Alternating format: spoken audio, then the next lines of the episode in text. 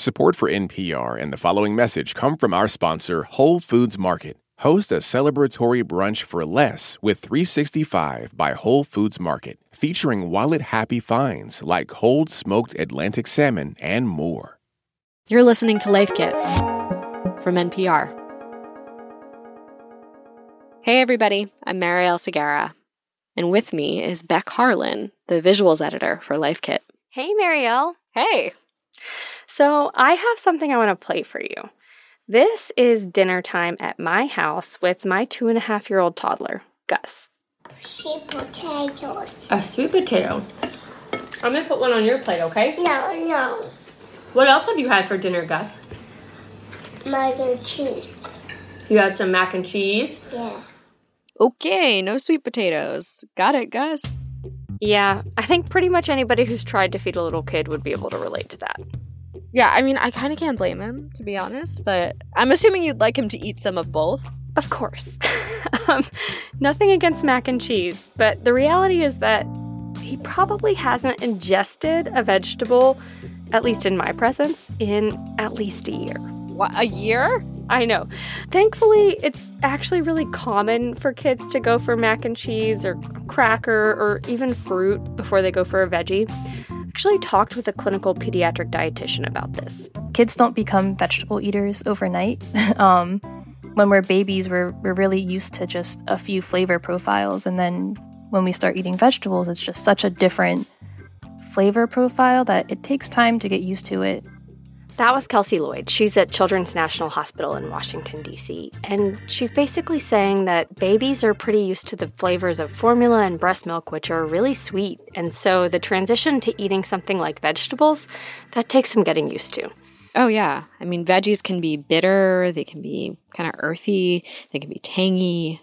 Totally. And it turns out that being wary of new foods is actually part of a child's normal development. Juliana Cohen does research on kids and nutrition, and she teaches at Harvard. It's really common for very little kids to have neophobia, which is really this kind of fear of trying new foods. Um, and this really peaks when kids are toddlers, which probably won't come as a surprise to most parents that have experienced this themselves. Okay, so Gus rejecting the sweet potato is actually super normal and developmentally appropriate. That's good. Yes, it is good. And the even better news is that kids often become more open to different foods as they get older. After about 24 months, it starts to get substantially easier and it keeps getting easier over time. So to remember a food that maybe your toddler refused, um, to try again when your child is four, to try again when your child is six. But it does get easier over time. But all that said, even knowing that it's going to change, I still have to deal with the reality right now. And the recommendation from the USDA is for kids between two and four years old to eat one to two cups of veggies a day. Ooh, that's a lot. I know. This varies, of course, depending on their age and weight, but like, wow, that feels completely unattainable to me. How much does that matter that kids eat that recommended amount? That was one of my questions, too. I mean, Gus seems healthy. He's got lots of energy. He's growing. He's got glowing skin. um, so, you know, sometimes I wonder if I'm making a big deal out of nothing. But there is research that shows that, not surprisingly, eating veggies is important. Vitamins and minerals found in vegetables support healthy growth and kids' developing brains. So, eating things like fruits and vegetables are so important for children, both short term for their health and growth, both physically and mentally, um, but also thinking about those long term habits because importantly, this is a time where we can be exposing our children so that they can learn to really like and enjoy these foods so that they can eat it throughout their lifetime. Okay, it sounds like it matters a lot. It does. And I would say early introduction is important, but it's not the end all be all if kids aren't eating a vegetable. The world's not going to fall apart. So, if you want to nudge your kid to eat more vegetables, this episode, we've got some research backed strategies that can help encourage young children to become more open to them, including how broccoli trees and x ray vision carrots can help.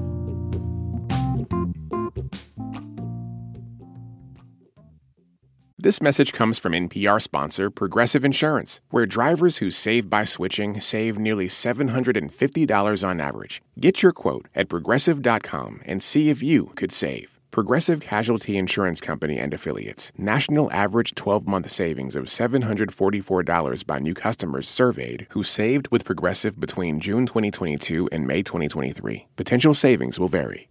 Support for NPR and the following message come from our sponsor, Whole Foods Market. Host a celebratory brunch for less with 365 by Whole Foods Market, featuring wallet happy finds like cold smoked Atlantic salmon, mini quiches, organic everything bagels, and more. Plus, visit the floral department and jazz up your table with a beautiful bouquet of big, bright, sourced for good flowers. When the brunch has to be perfect and delicious, go to your local Whole Foods Market. This message comes from the Kresge Foundation. Established 100 years ago, the Kresge Foundation works to expand equity and opportunity in cities across America. A century of impact, a future of opportunity. More at kresge.org. All right, Beck. So the world is not going to fall apart if your kid isn't eating vegetables, but it would be really good for them to eat some. I feel like this could really stress you out as a parent. Absolutely. This is pretty stressful for a lot of people. And if your kid is keeping up with their growth charts, if their pediatrician is happy with their development, try not to stress. There are a lot of other foods that go into a well rounded diet. We're not trying to only worship at the altar of Brussels sprouts here. And I'm honestly saying this for myself too. Of course, if you're worried, always check with your child's doctor. They can tell you if there's something to truly be concerned about. The most extreme type of neophobia is usually when a child will only eat about 10 to 15 foods total.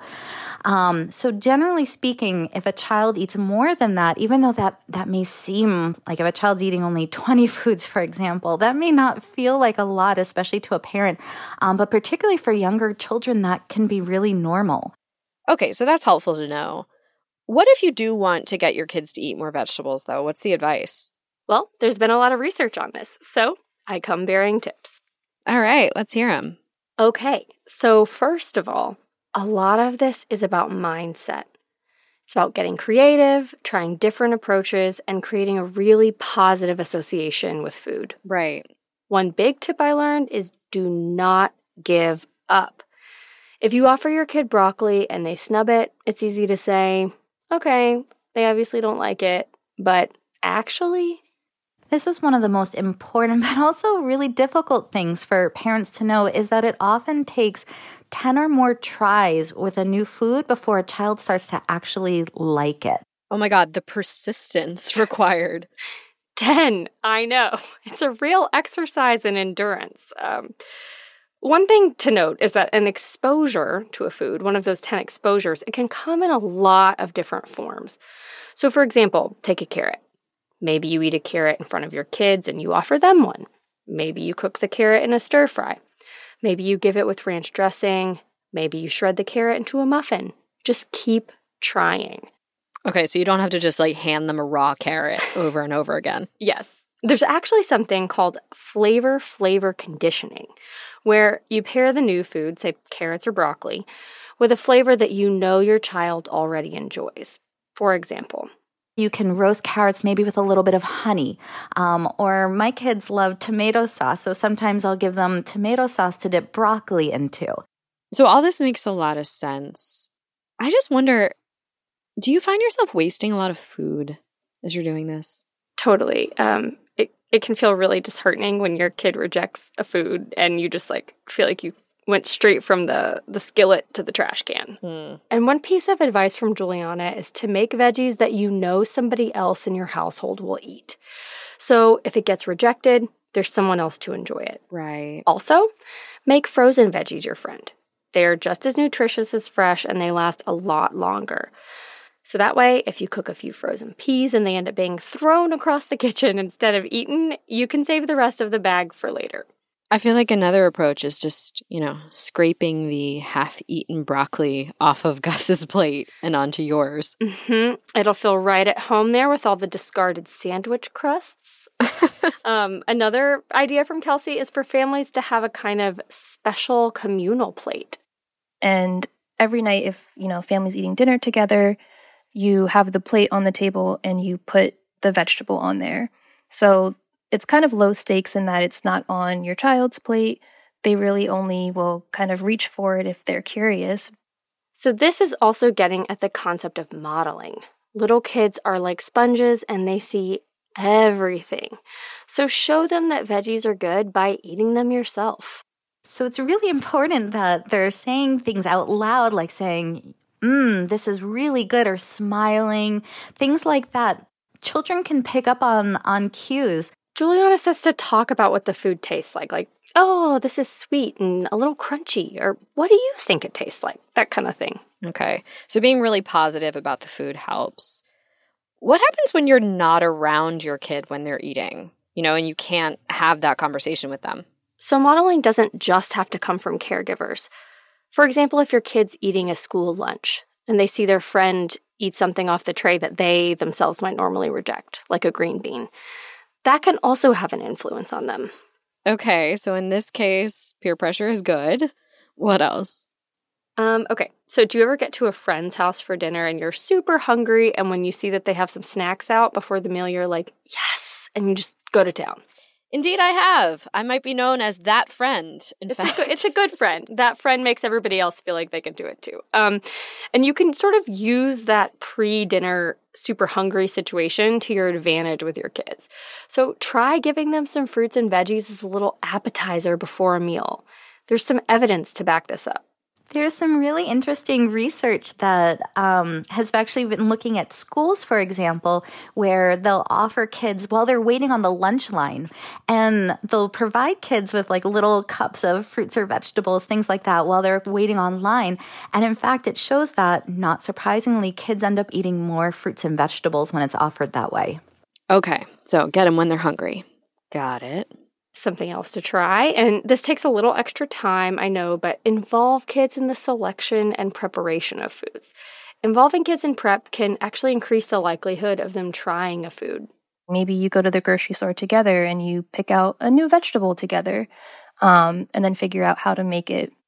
You can also try asking for their input when you're tweaking a recipe. Something like, hey, do you think we should add more of this or that or whatever next time?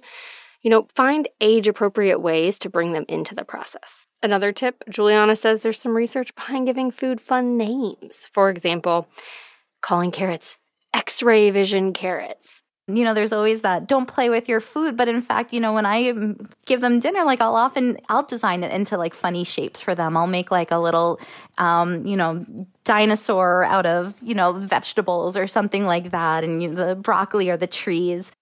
I just have to ask X-ray vision carrots. Is that because carrots are good for your eyes? They like have vitamin A in them, which I think is is supposed to be good for vision. So yeah, but I love that that branding. Right. I called cucumbers X-ray vision cucumbers last night at dinner because I like couldn't think of another name. Um, I don't know if they have vitamin. What do they know? They get like fine. That's fine. I'm sure they have something in them that's good. Yeah. Okay, so Beck. I feel like it used to be a thing to say you know, if you eat your veggies, then you can have dessert. Is that, are people still doing that? Is that outdated? Yeah, so this is a very popular technique, but it's not actually recommended because what we want to avoid is making broccoli or any vegetable something that your child has to get through to get to the quote unquote good food, like ice cream. You know, kind of creating that reward system in the long run can be a little detrimental in terms of how we view food and what it means to eat a vegetable or what it means to have a dessert. And really, we want to just create like a no pressure situation where kids are consistently offered different vegetables, but it's not a matter of you have to do this or making it seem so stern. Oftentimes, that can create a negative association with different vegetables. Okay, so if we're not giving kids food rewards, what else can you do? So, Juliana said it's okay to use a small non food item like a sticker, um, sort of as like a marker of this exciting moment, like, hey, you tried a new food. She also said that she's a big fan of what she calls a thank you bite, which is basically asking your kid to take one small taste of something to show appreciation for the person who made the food. Yeah, that also teaches them gratitude, which I feel like is always good. Definitely. But it's not recommended that you force this. And it's also not recommended, both Kelsey and Juliana said, to force your kid to finish their food before they can get up from the table. Because what we really want to do is teach kids how to listen to their bodies, how to know when they're full, and how to trust those signals. So if your kid says they're not hungry, they don't finish their dinner, and then an hour later they come to you wanting a snack, what you can do is you can offer them those same choices from dinner so that you're not rewarding them for skipping a meal or encouraging them to do that. There's so many positive and actionable tips here. I just wonder like what do you do if you try these things and they still don't work? What if? I'm really asking myself this question too. Um, but I found this really hopeful. Remember at the beginning how Juliana was saying that kids get slightly more open to new foods after they turn two? Yeah. She says it's important to remember that kids' taste buds keep changing as they grow and to remind them of that too. So one thing that I even, you know, have said to my own son is to say, well, you know, I know your 7-year-old taste buds didn't like that food, but you're 8 now. You have different 8-year-old taste buds that might like these new foods. So it's really important for parents to remember that children's taste can change over time. And even for a dietitian like Kelsey, it took her some time to like veggies. I know a lot of kids, like myself included, really didn't start eating vegetables until maybe like early like middle school it's a long process and i think oftentimes we get caught up in like the day-to-day minutia when really it's a lifetime piece of work. So that's my main thing is you know parents don't have to beat themselves up if kids don't like peas on the first try. I still don't like peas i'm gonna be honest. So has this reporting changed dinner time with gus? Um well first of all I actually feel slightly less stressed about his general rejection of veggies. He's a toddler, and it sounds like his preferences are going to continue to evolve. I do have one small victory. I eat a cucumber on your daycare. You ate a cucumber at your daycare? And, and now I go out to the tunnel. And then it went into the tunnel. you know, the the tunnel being his mouth. oh. I love how how parents can translate. Like I was like, I don't know what he just said. I know. All right, I think it's time for a recap. Yeah, let's do it. Remember, it's very normal for kids to be hesitant to try new foods, so be persistent. Try introducing a new vegetable at least 10 times and presenting them in different ways. When exposing your kids to a new veggie, show them how good it is. Eat it in front of them and describe its texture and flavor. Get kids involved. Let them help pick new veggies to try, lend a hand in the kitchen, and share their ideas for how to update a recipe. Try serving veggies as an appetizer when kids are the hungriest. Have fun with food. You can try giving veggies fun nicknames or presenting food in a playful way. And the experts we talked to agreed you don't want to try and create a reward system based around food. No, if you eat your cauliflower, then you'll get dessert. Instead, try and create a neutral environment where food is introduced but not forced.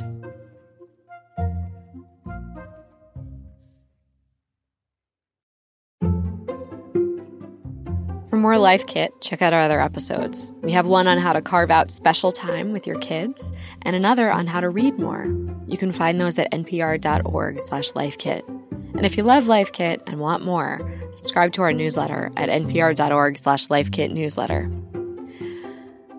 This episode of Life Kit was reported by our visuals editor, Beck Harlan, who might be experiencing some parenting karma right now because as a kid, she used to hide her vitamins under the couch to avoid taking them.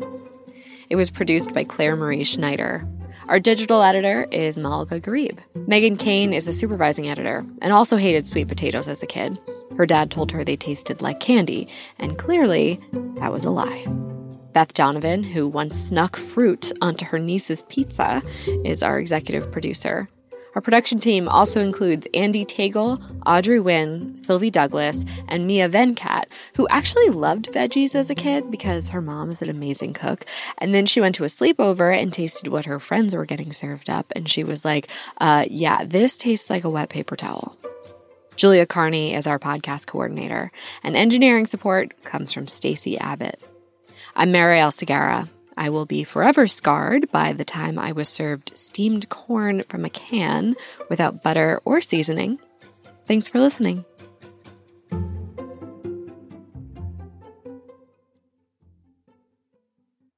This message comes from NPR sponsor Discover. Tired of not getting a hold of anyone when you have questions about your credit card? With 24 7 live customer service from Discover, everyone has the option to talk to a real person. Limitations apply. See terms at discover.com/slash credit card. This message comes from NPR sponsor Charles Schwab with their original podcast, Choiceology. Choiceology is a show about the psychology and economics behind people's decisions. Download the latest episode and subscribe at schwab.com slash podcast. What does it mean to be Black in America? In NPR's Black Stories, Black Truths, a collection of stories as varied, nuanced, and dynamic as the Black experience, you'll hear it means everything. Search NPR Black Stories, Black Truths wherever you get your podcasts.